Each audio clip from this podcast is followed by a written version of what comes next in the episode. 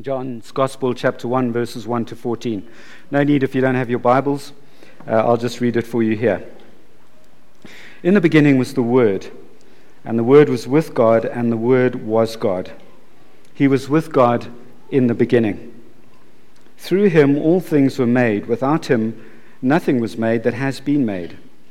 In him was life, and that life was the light of all mankind. The light shines in the darkness and the darkness has not overcome it. There was a man sent from God whose name was John. He came as a witness to testify concerning that light, so that through him all might believe. He himself was not the light, he came only as a witness to the light. The true light that gives light to everyone was coming into the world. He was in the world, and though the world was made through him, the world did not recognize him. He came to that which was his own, but his own did not receive him. Yet to all who did receive him, to those who believed in his name, he gave the right to become children of God. Children born not of natural descent, nor of human decision or a husband's will, but born of God. The Word became flesh and made his dwelling among us. We have seen his glory, the glory of the one and only Son who came from the Father full of grace and truth. That's John's story of Christmas, very different to ones that we find in Matthew and Luke. Now, Christmas means a lot to people, doesn't it? And I think part of the reason why is because at Christmas we all get together for family reunions, we have good food together, we exchange presents, we have time off from work. And all of these sources of meaning are good, but they're not going to last they're not going to endure. And I can assure you that when you sit down on the 2nd of January at your desk, they're going to seem like a distant memory. But there are other meanings to Christmas that go far deeper. And those meanings will endure for the rest of your life and, in fact, for eternity. And they'll help you to get through some really difficult times in life. So, what I'd like to do is just to unpack some of that deeper meaning of Christmas using those first 14 verses from the Gospel of John. Now, as I alluded to earlier, the Gospels of Matthew and Luke give us the facts about Christmas, don't they? They tell us about the kings, the shepherds, the angels, the gold, frankincense, and myrrh, the baby Jesus. But John, in his Gospel, tells us what those facts mean. And so I'd like to look at verse 14, which is probably the most loaded verse of that whole passage. And it goes like this The Word became flesh and made his dwelling among us. We have seen his glory, the glory of the one and only Son, who came from the Father, full of grace and truth. And I like to reflect just on the first four words of that verse the Word became flesh. Let's begin by reflecting on that. What does it mean when, when it, the Bible says, or when John says, that Jesus is the Word of God? Well, a person's word is the clearest expression of who they are. When I was at university living on campus, I lived a, in a residence that was in close proximity to about half a dozen, dozen other residences. And so I was in daily contact with probably a, a thousand, maybe 2,000 people. And as time went on, I got to know a lot about all of those different people. I would see them on a day to day basis, and I started to recognize them. I started to, to learn a lot about them the clothes that they wore, the sort of friends that they had, whether they ordered vegetarian in the canteen or not, which residence they lived in. I got to know an awful lot about those people. But if you'd come up to me and ask me, Do you know this guy? Do you know Joe Bloggs? Have you met him? I would have said no. Why? Because you can get to know a lot about a person, but to get to know a person, you must have talked to him. To meet him, you must have talked to him. And now John tells us that Jesus is the Word of God. In other words, you can't get to know God without knowing Jesus.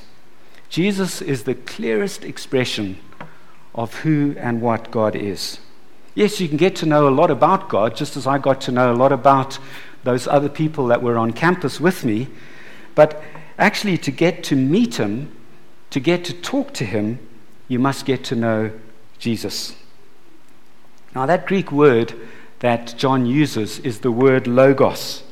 It's the same word that we get, um, that the English word uses to get logic. So, what it, what it means is that Jesus is the logic of God. That sounds puzzling, doesn't it?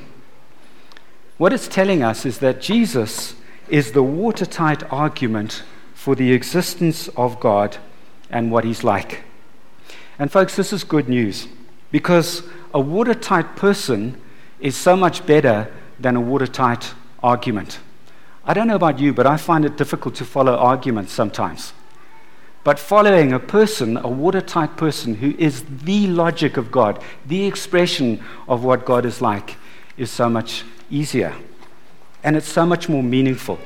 And also, philosophy professors, I remember when I was doing philosophy at university, they teach that there's no such thing as a watertight argument to prove anything. And so we don't have a watertight argument, we have a watertight person. And so I would encourage you to study Jesus. I'd encourage you to study the evidence of his life. I'd encourage you to study his claims and to check to see whether his claims match up with the evidence. He is the watertight argument of God, he is the Word of God. But the next thing that we see in this passage is that the Word was made flesh. What does that mean?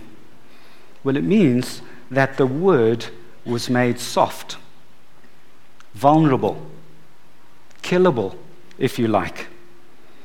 Ken Gires describes the scene just after Jesus is born from his imagination. He says, Mary bares her breast and reaches for the shivering baby.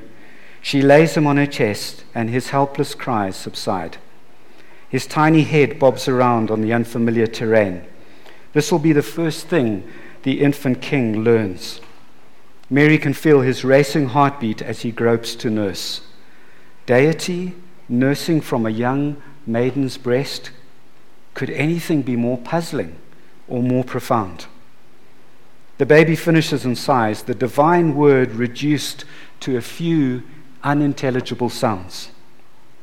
Then, for the first time, his eyes fix on his mother's. Deity straining to focus. Imagine what it must have been like for God. The light of the world squinting. Tears pool in her eyes. She touches his tiny hand, and hands that once sculpted the mountain ranges cling to her finger. Folks, in no other religion does God identify so intimately with our humanity.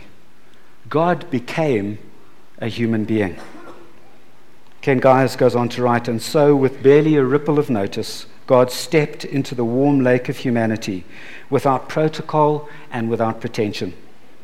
Where you would have expected angels, there were only flies. Where you would have expected heads of state, there were only donkeys, a few halted cows, a nervous ball of sheep, a tethered camel. The Word became flesh. And I'd like to draw out two very brief implications uh, uh, from this. And they come from Hebrews 2, verses 17. Let me read it to you. Jesus was fully human in every way, that he might make atonement for the sins of his people. That's the first thing, that he might make atonement or propitiation for the sins of his people. And secondly, because he himself suffered when he was tempted, he is able to help those who are being tempted. So let's take the first thing. A propitiation is a sacrifice that is made to appease the just wrath of a God. Now, I don't know if there's anyone in the hall today, I'm sure there are many people that have, have been the victims of injustice. And I'm talking about something serious. Maybe something like murder or betrayal, theft on a grand scale, maybe abuse. And you'll know that when something like that is committed against you, there is a huge rift that opens up between you and the person that perpetrated that injustice. And you, you want justice to be served that person.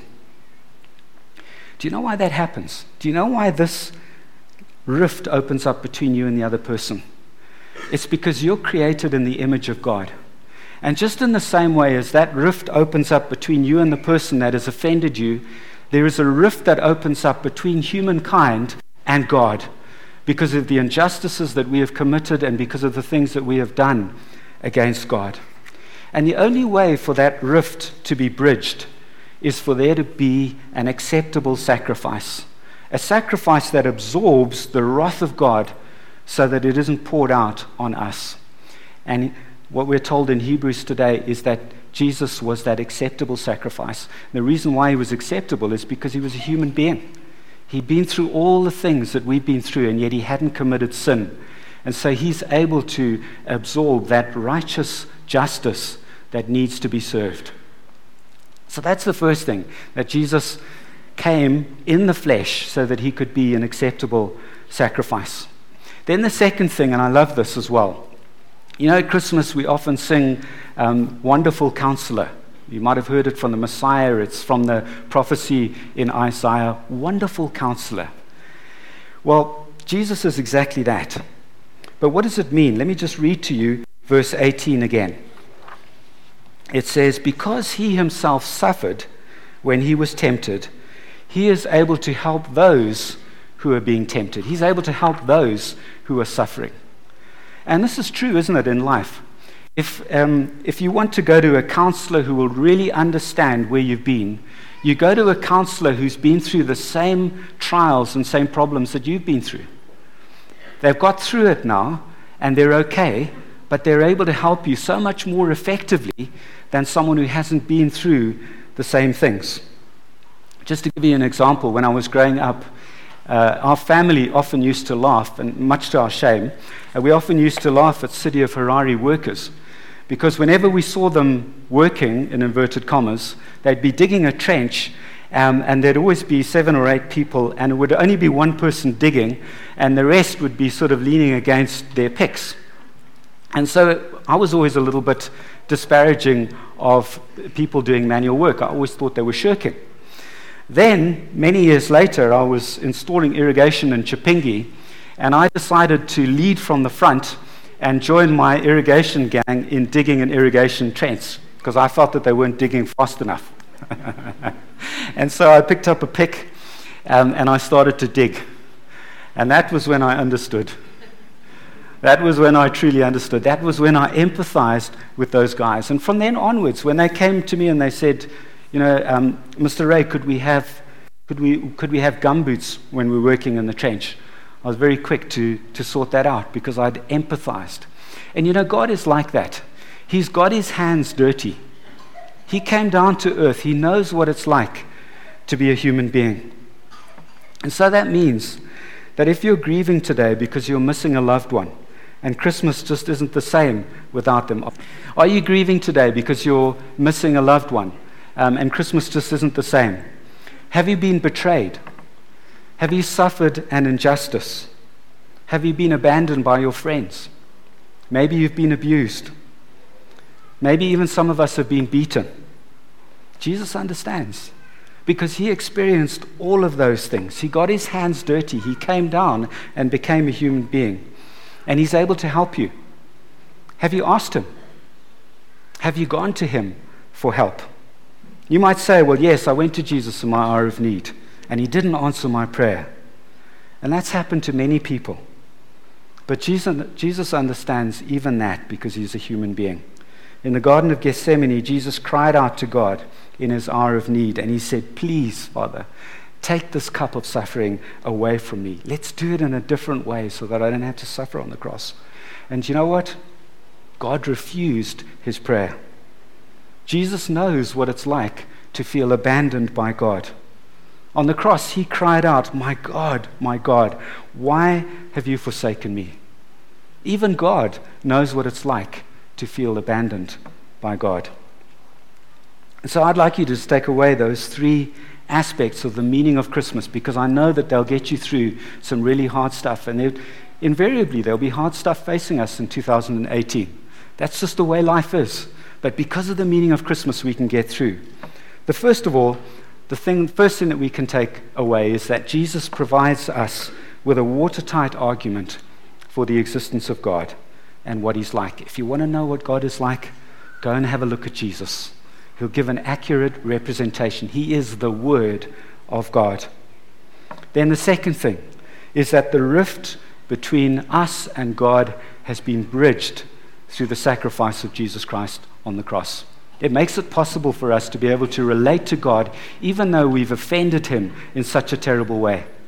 Offended Him so much, folks, that He sent His own Son to die on the cross in our place. That's how much the offense is. That's how big the gap is between us and God. And yet, the meaning of Christmas is that that gap has been bridged. And then, last of all, we have a wonderful counselor. Anything that you're struggling with, Jesus knows what it's like.